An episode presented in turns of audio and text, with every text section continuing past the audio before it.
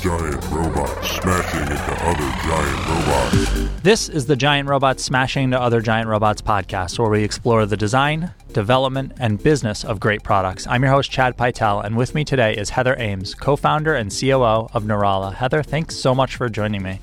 Thank you so much for having me. So it sounds like you've been on quite the journey over the last few years in growth and getting the product to market, and I'm really excited to talk to you about all of that. Yeah, it's been a wild ride and continues to be so. So when you first started, how was the transition of idea to launched product? As a company, we were founded in 2006, and just as an idea. We basically patented the concept of developing AI and neural networks on GPUs. Mm-hmm. And at that time, we really just bootstrapped the R&D efforts in terms of how can we build better models that are able to be applied on off-the-shelf devices like cell phones. In addition, at that time, it was actually before the NVIDIA CUDA programming language was even developed. And so we were quite ahead of the curve in terms of hardware readiness. So it was really just a time for us to work to refine the development of the algorithmic technology while we waited for the hardware to catch up. So why don't you give people a little bit more of an idea of what Neurala is and how it can help people with their products? Sure. Neurala leverages its proprietary AI platform and our expert services to empower enterprise companies to automate visual inspection. Mm-hmm. And what I mean by this is that we have developed a platform called Brain Builder that we launched earlier this year. It's powered by our LDNN, or Lifelong Deep Neural Network technology. This allows for people to build AI models that enable faster training, less data, and allows you to learn as you go. This means that as you add more data to the model, you can see the brain learning and growing over time. You can also deploy the model on the edge, including mobile devices, and allow for it to learn additional information. So that's been the main target of ours currently today. So visual inspection in enterprises, does that mean primarily on sort of manufacturing and assembly lines and mm-hmm. that kind of thing?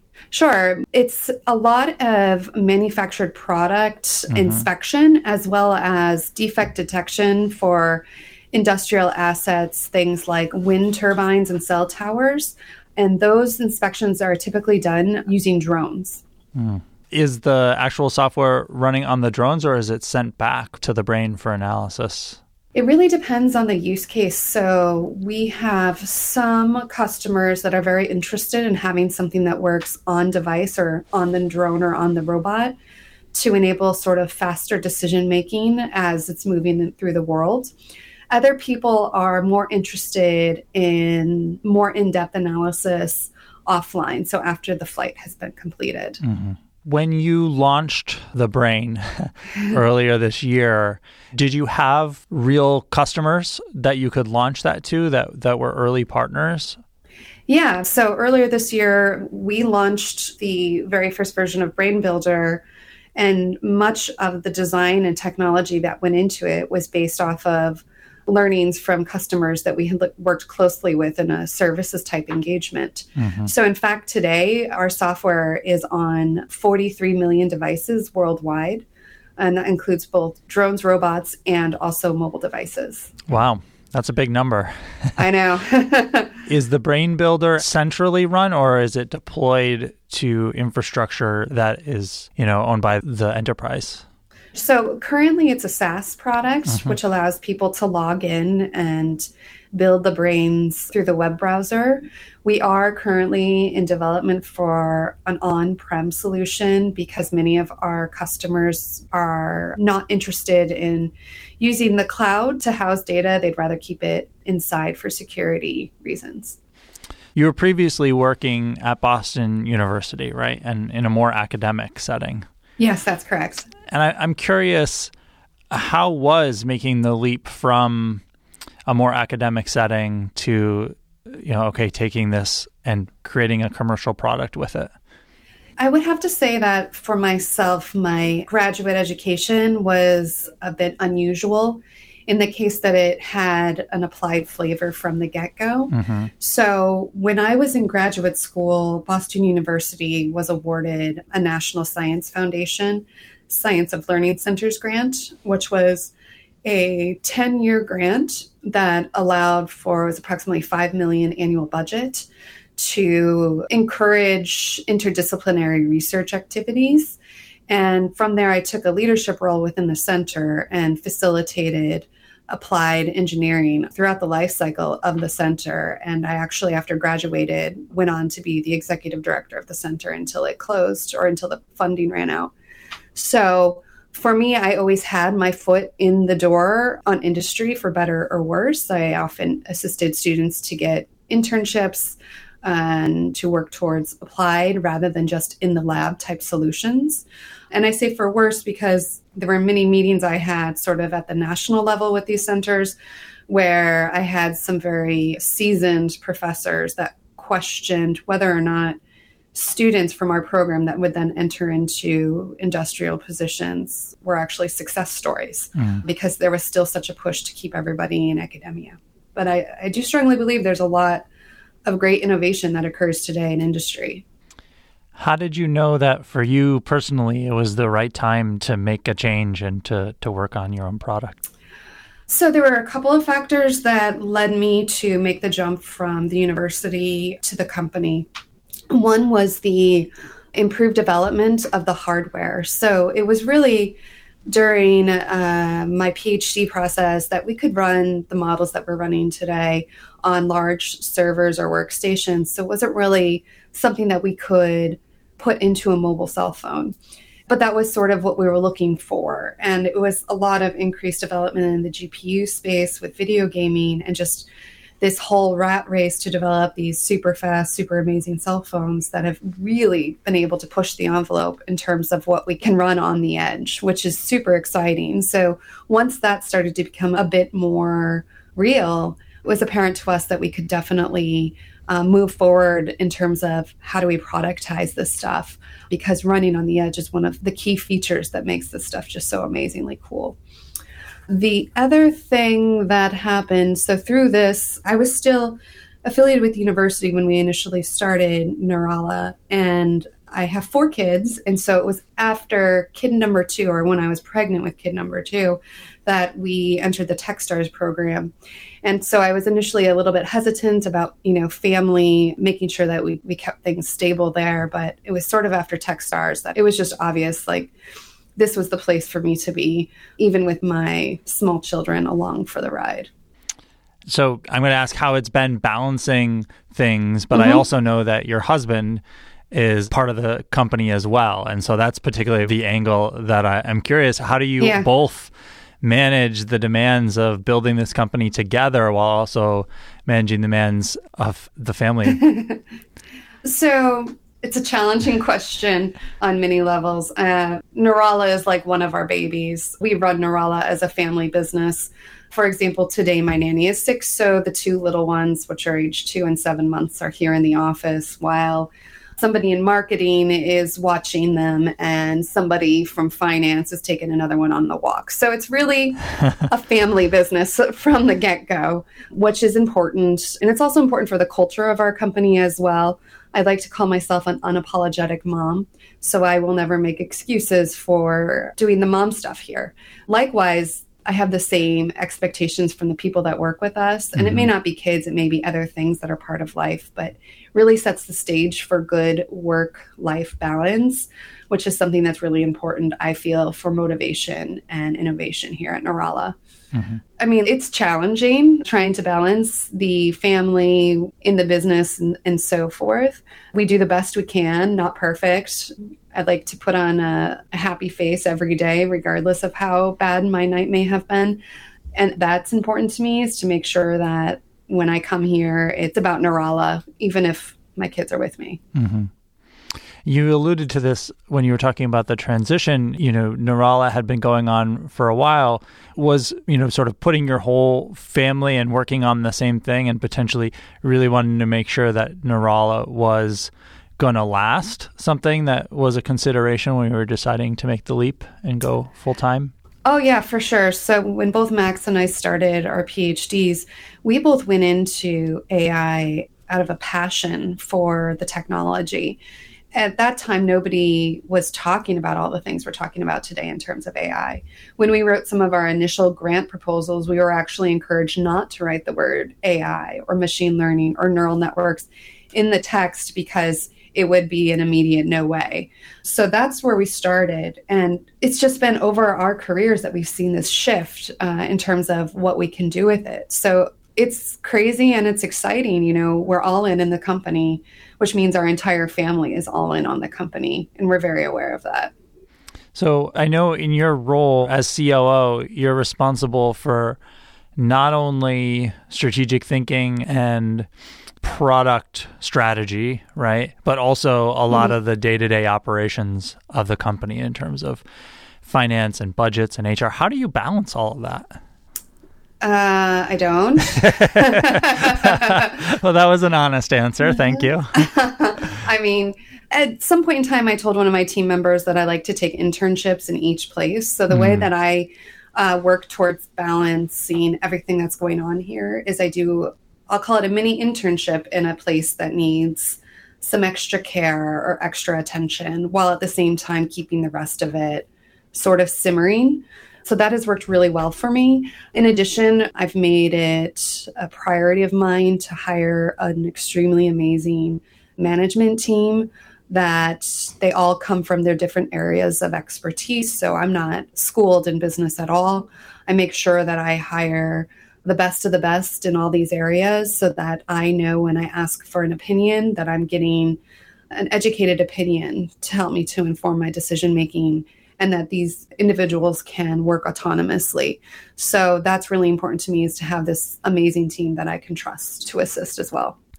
So your background is on the technical side of what the company does. Are you personally getting enough time and attention towards that to stay fulfilled in your work? Well, although my background is in the technology, the thing that I found most fulfilling, even in graduate school, was the enabling of really cool ideas to happen. So within the center, I was just very fortunate during grad school to work within the center environment and then to take on a leadership position there early on. So I was really not just doing my own research, but also essentially getting a PhD in facilitating innovation. And I've continued to do that here. So that's really where it's at. I still sit down and have many scientific discussions. I'm not coding anymore. I'm able to speak the language, which is really helpful, particularly when we're, you know, working through issues. So one thing that I find in AI companies is they often try to hire a lot of PhDs and very little engineering, which doesn't really bode well for deployed products or solutions. Here, I like to have a balance of one researcher to every two or even three engineers. And that means that we will hire engineers that are extremely skilled in creating amazing products, but they may need a little bit more work on the AI side. It's a very new kind of technology to work with, and you can get sort of surprised sometimes on how it may operate. So that is helpful for me to be able to speak the language on both sides to make sure that there's clarity there. On that point, you mentioned Neurala has been going on for a while, but the Brain Builder just launched at the beginning of this year. Yeah. Was that what you were working on that whole time, or? Oh, no. Yeah. So the very initial iteration of that actually came, I would say, about 5 years ago when we were doing some customized work for a large corporation, and we needed to develop tools to annotate visual data. And there were no tools that were really able to capture what we wanted to do. So that was the initial version of it. It was very rough. And we have just been iterating with that over time as we have been doing different projects for people, and then figuring out sort of where the low-hanging fruit is in terms of what our customers are asking for and how our technology can provide them with those solutions in a more self-service way.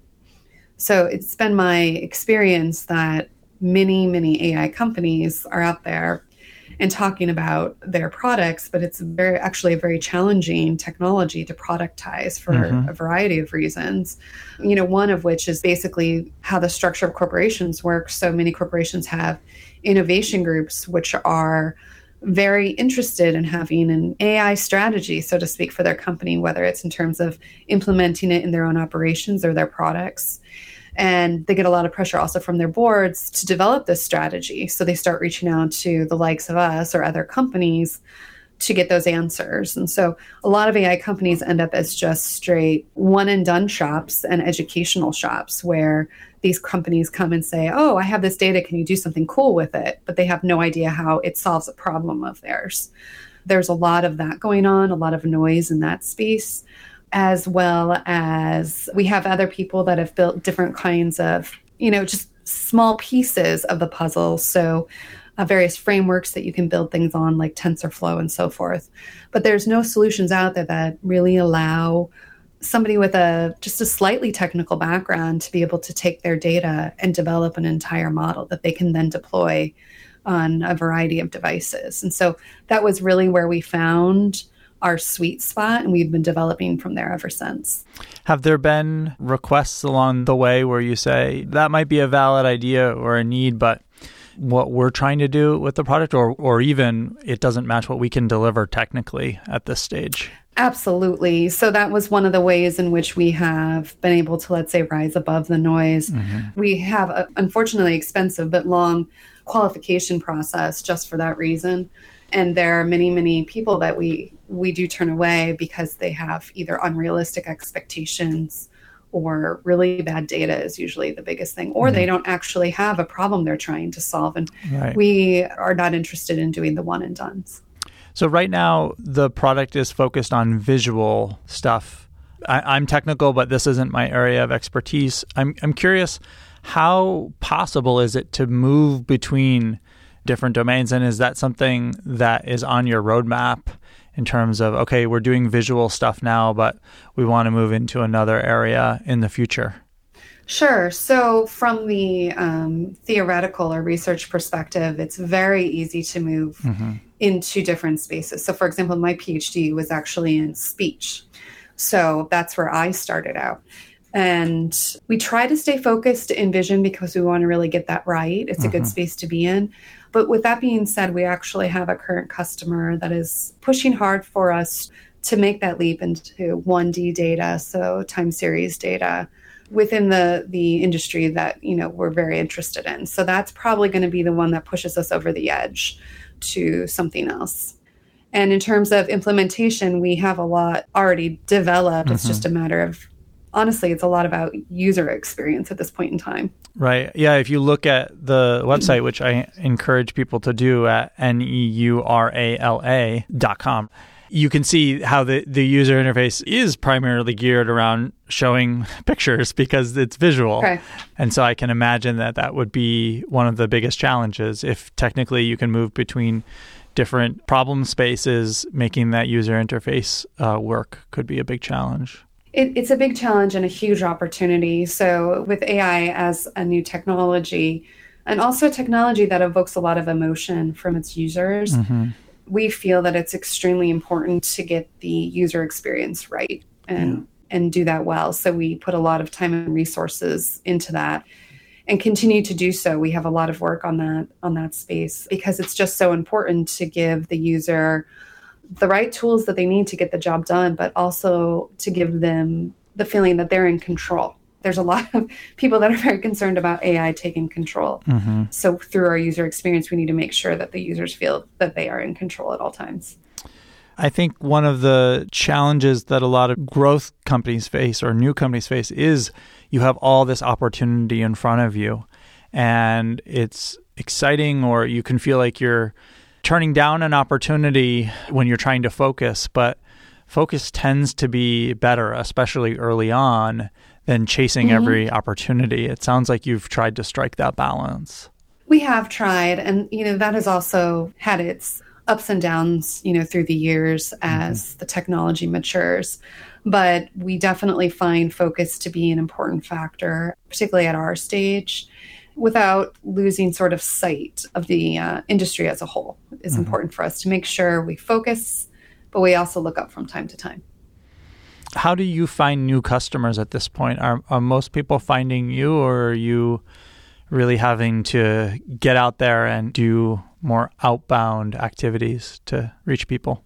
So we do get a lot of inbound interest, but with that being said, a lot of that inbound interest falls into the category of a one and done or of an educational reach out.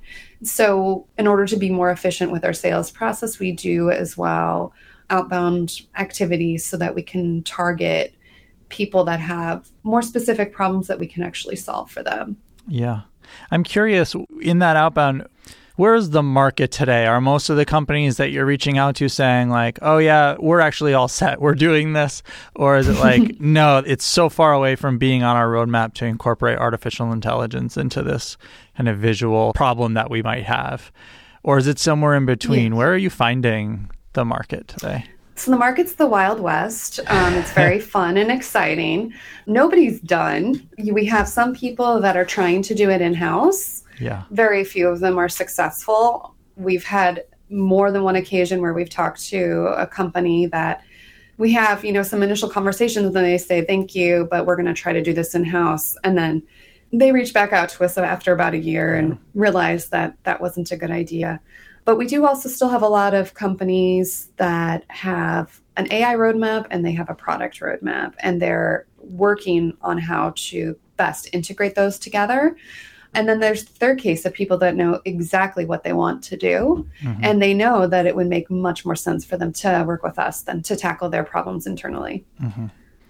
You know, as a company that is already doing, for example, inspecting wind turbines, that company may already be doing it and may already be spending a lot of time with people classifying images and looking at them and that kind of thing. Is that the ideal customer for you, someone who's already doing it all by hand?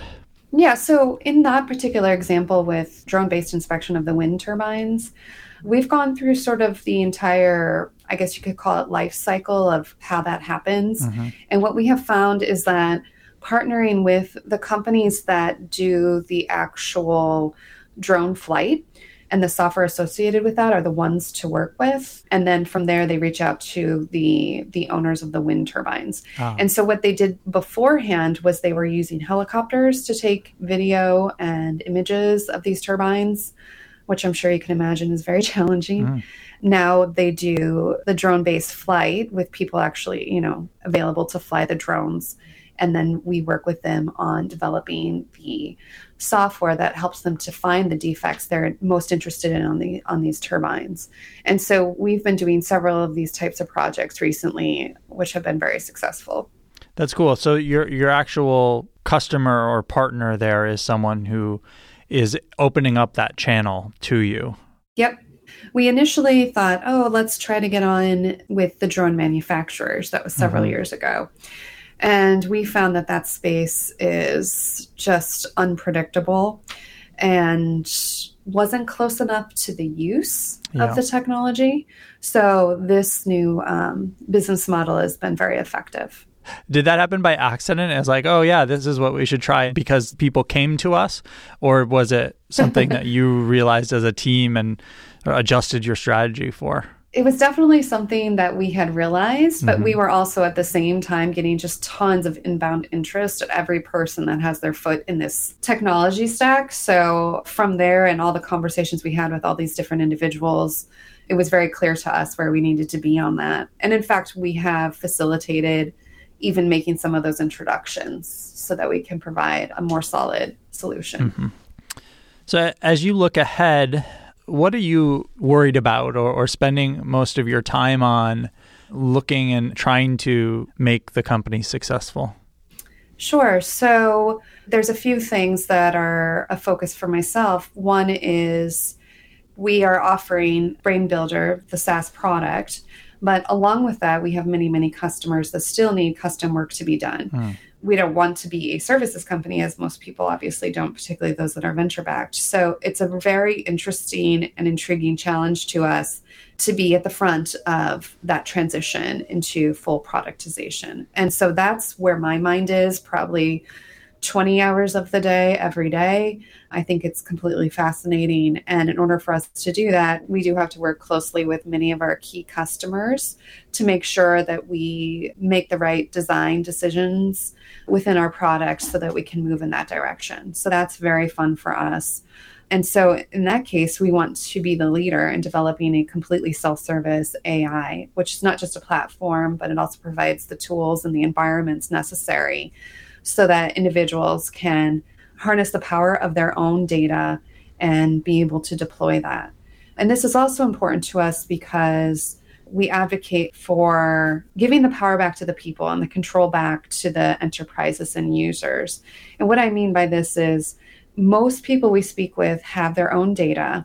They're not interested in sharing that data, and they're not interested in using somebody else's data. They need to develop a solution to a problem that is very specific to them or their customers. Mm-hmm. So this is what we like to do, is to provide them the tools and the platform to be able to accomplish that goal. They're not interested in, for example, some of the solutions that may be available by Google because that doesn't give them any competitive advantage over others in their space. So we really focus heavily on how can we enable these more specific, smaller custom brains to solve the problems that they're looking to solve. Do you ultimately envision having a complete self-service model where you don't need to provide any custom services at all? So as of today, you can completely self-serve yourself within Brain Builder to make a visual recognition model and deploy that onto a cell phone. We have a companion app available for iPhones that allows you to do just that. So it exists today to have that, but it's obviously it's an MVP, and we're working to develop a whole bunch more technology and user experience tools to enhance that. So I think that a more realistic goal, however, is to think of it as probably about an 80%. So 80% of our customers would be self-serve, and the other 20% is always going to need a hand-holding customization because there's just so many nuances to this technology. Right. And we're so well-positioned with the amount of expertise that we have here at Neurala, both in terms of expertise in the AI space, but also in terms of the deployed solutions and engineering space. We are very skilled in getting these models to be very lightweight and fast on edge devices in a way that most AI companies are not. So where do you think that you will be in, a year or two from now as a company and as a product? In a year or two from now, I would like to be much further along in terms of this balance between services and product. So self-service is really the key there. I'd like us to have the best user experience compared to our competitors because that's a huge focus for us. We are working towards defining our product market fit. So that's another goal for us over the next year as well. So this is a really pivotal year for us. We raised a Series A in 2017. We're still bootstrapping on top of that, which is fantastic. And so this next year will really be the year where we create that model, that repeatable model that just needs more gasoline. So it's very exciting. Your product can obviously be applied to lots of different industries and that sort of thing. So I imagine when you look at your addressable market, it's pretty large, right? For sure. So right now we're mostly looking into the industrial manufacturing space, inspection space, because having such a large addressable market is a blessing and a curse. And we really need to build out the tools for this initial space and then expand from there, which isn't too much of a leap. Yeah, particularly if you have a strong base of early customers there that can help you make your offering better. That makes a lot of sense. Exactly.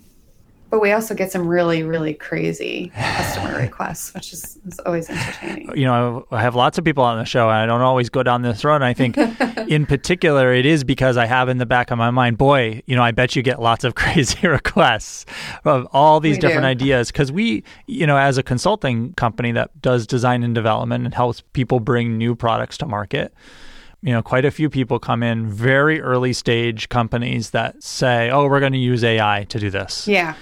And even if that makes sense for the product at some point, it's not where they are today. For sure. And so I imagine you get a similar thing in your funnel. Oh, and it's so true. And we also get some people out there that are just really out there and really passionate about their specific problem, but they're really like doing this out of their garage with no real commercialization. Right.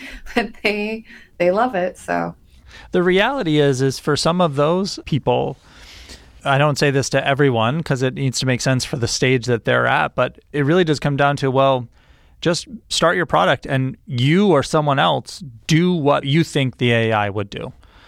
Yeah. You're literally building the MVP and you're going to have one or two customers on day one in an ideal scenario. And so you don't even know whether you have a viable product or not, let alone taking the time and investment it would take to build an AI model. For sure. Particularly with our platform, it enables you to upload your data, run it through sort of a vanilla model, see how it's working, all within the span of, depending on how much data you have, but you could do the entire workflow in less than an hour. Yeah, that's great. Instead of engaging with an AI consultant to sort of work through developing it from scratch, where it could take you maybe $20,000 and you're like, oh, actually, this data isn't very good. Right. So that's something that people have found a lot of utility with the product. That's a really good point. A way to validate, the data that you do have and see, because you're right, you can even just spend a lot of time learning that your data is not good enough. Exactly. Well, Heather, thanks so much for stopping in and sharing with us. I wish Neurala the best, as you said, in this pivotal time. If people want to get in touch with you or find out more about the company, where's all the different places they can do that? So we have our website, which is neurala.com, and I'll spell that again, neurala.com. We are also on Twitter, LinkedIn. We have email, info@neurala.com. I'm on Twitter as well as the company. So my Twitter handle is @Ames Versace, and then I believe we're also @Neurala. Wonderful. Thank you very much. Thank you. It's been a lot of fun. You can subscribe to the show and find notes for this episode at giantrobots.fm. If you have questions or comments, email us at hosts@giantrobots.fm. And you can find me on Twitter @cpytel. This podcast is brought to you by Thoughtbot and produced and edited by Tom Obarski. Thanks for listening and see you next time.